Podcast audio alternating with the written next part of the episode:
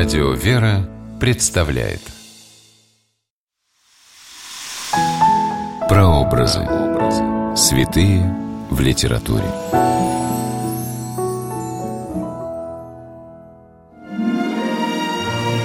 О некоторых святых историки-летописцы говорили стихами, не в силах скрыть свое восхищение. Здравствуйте! С вами писатель Ольга Клюкина с программой «Прообразы. Святые в литературе».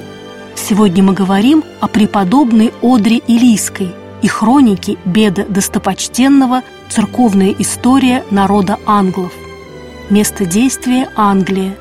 Время действия – VII век по Рождестве Христовом.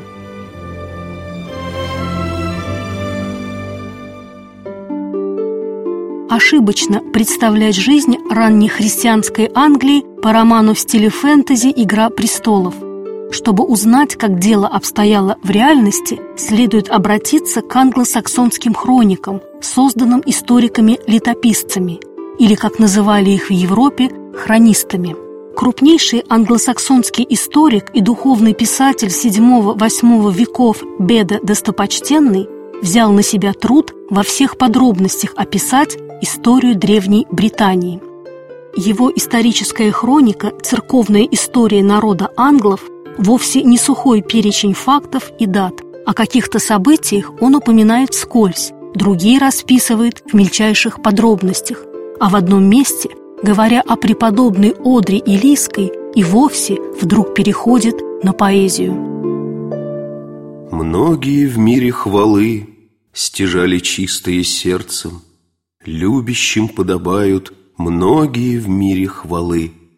И наш украсился век, славой отцов была, родом и властью богата, но показался Господь славнее ей славы отцов». Речь здесь идет о королеве Эдельфриде, которая, приняв монашество, стала настоятельницей монастыря в Эли и вошла в историю как преподобная Одри Элийская. Эдельфрида была дочерью короля восточных англов Анны. В Англии это имя было и мужским тоже.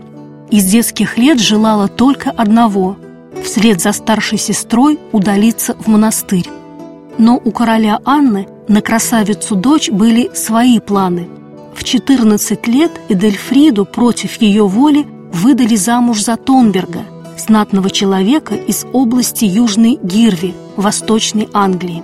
Монах-бенедиктинец Беда Достопочтенный в своей хронике пишет о том, что в то время сердце Эдельфриды уже навсегда было отдано другому, небесному избраннику.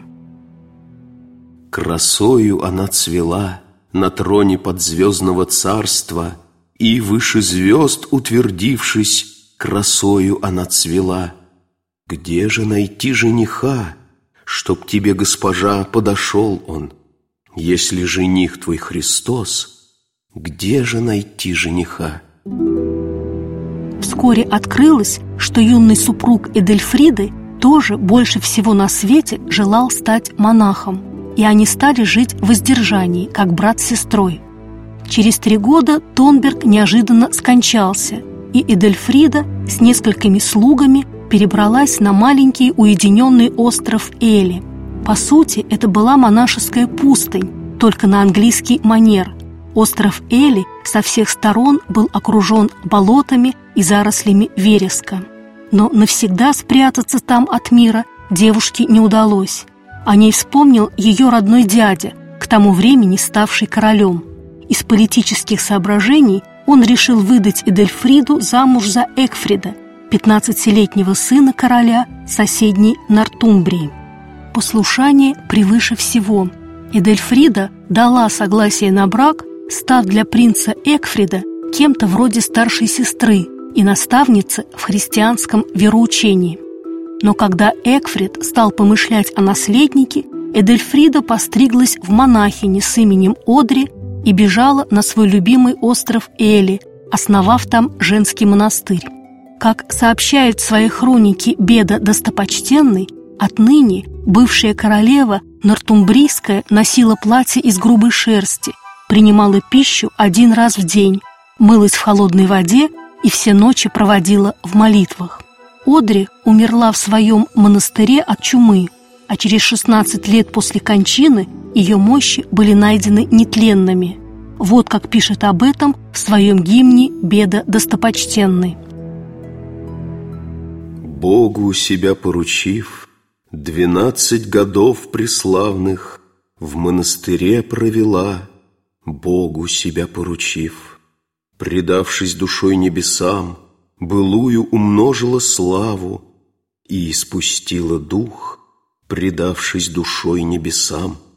В гробнице тело ее провело ноябрей дважды 8, но не подверглось тленью в гробнице тело ее. Христос, велика твоя власть, даже в сырой гробнице нетленно тело ее. Христос, велика твоя власть». С конца VII века по Рождестве Христовом монастырь в Эли стал для христиан местом паломничества. В народе его называют королевским, ведь первая его настоятельница была королевой Нортумбрийской, отказавшейся от богатства и славы ради Христа.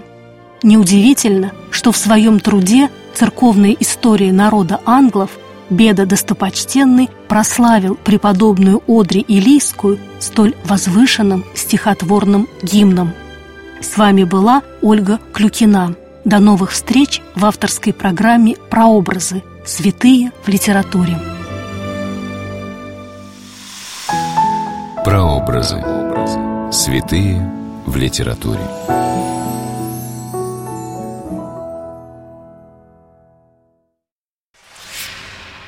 При реализации проекта используются средства государственной поддержки, выделенные в качестве гранта в соответствии с распоряжением президента Российской Федерации от 1 апреля 2015 года № 79 РП и на основании конкурса, проведенного Союзом женщин России.